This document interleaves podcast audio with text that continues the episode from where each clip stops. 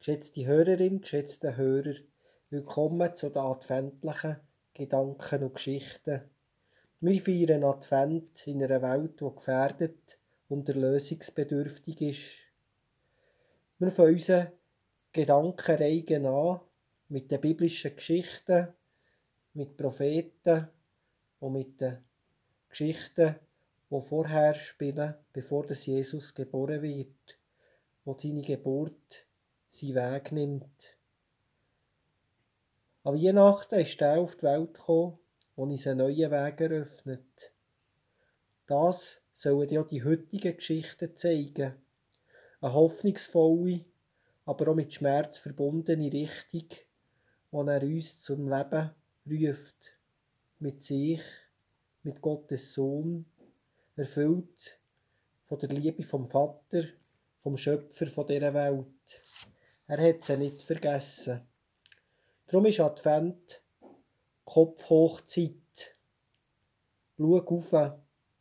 Du dich besinnen, das heisst, schau auf zum kommenden Gott, wie wir auch im Unser Vater-Gebet beten, dein Reich komme.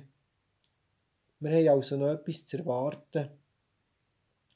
Davon erzählt auch der Prophet Sacharja. Das heisst ja auf Hebräisch übersetzt ins Deutsche, Gott erinnert sich, er denkt an sein Volk. Sacharja. Und so heisst es im Prophet Sacharja im zweiten Kapitel im Vers vierzehn, Freue dich und sei fröhlich, du Tochter Zion, denn siehe, ich komme und will bei dir wohnen, spricht Gott, der Herr. Amen. Gott will also in Jerusalem wohnen und die Israeliten zu sich holen, die noch in der Verschleppung sind, im Exil in Babylonien, ganz weit weg von Jerusalem und Judäa. Über sechzig Jahre hat das Exil gedauert. Und dann haben sie zurück nach Jerusalem können. Und trotzdem sagt der Prophet Sacharja, schaut auf, es ist euch eine Zukunft versprochen. Werdet fröhlich. Aber wir sehen, im babylonischen Exil, manchmal kann es lang dauern, bis sich eine Situation zum Besseren wendet. Auch wenn ihr vielleicht schwere Lebenserfahrungen zu tragen habt, Not, Verlust, Niederlagen und auch aus festgefahrenen Verhältnissen kommt man manchmal nicht so schnell raus. Doch, wir sollen den Kopf nicht hängen lassen. Wir sollen uns aufbegeben, aufschauen zum kommenden Gott.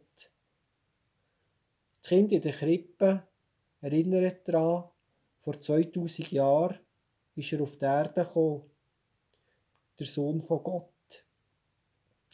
Aber er ist nicht der, der nichts gemacht hat, sondern der, der den Weg eröffnet hat, durch sein Leben, durch sein Leiden, durch sein Sterben und durch sein Auferstehen. Jesus ist der, der auf dieser Welt gewirkt hat, der seinen Jüngern schon jetzt der Heilige Geist hinterlassen hat, bis zu dieser Zeit, wo er dann sichtbar wiederkommt und man ihn sehen kann. Schon jetzt können wir Hilfe bei ihm suchen, von ihm erwarten. Advent heisst, den Kopf nicht hängen lassen, aufschauen. Ein Gebet von Alexander Solzhenitsyn tut das ganz schön vor Augen führen. Er hat gebetet, Herr, du gibst mir die leuchtende Gewissheit deiner Gegenwart und sorgst dafür, dass nicht alle Wege zum Guten versperrt werden. Lass sie mich heute entdecken. Amen.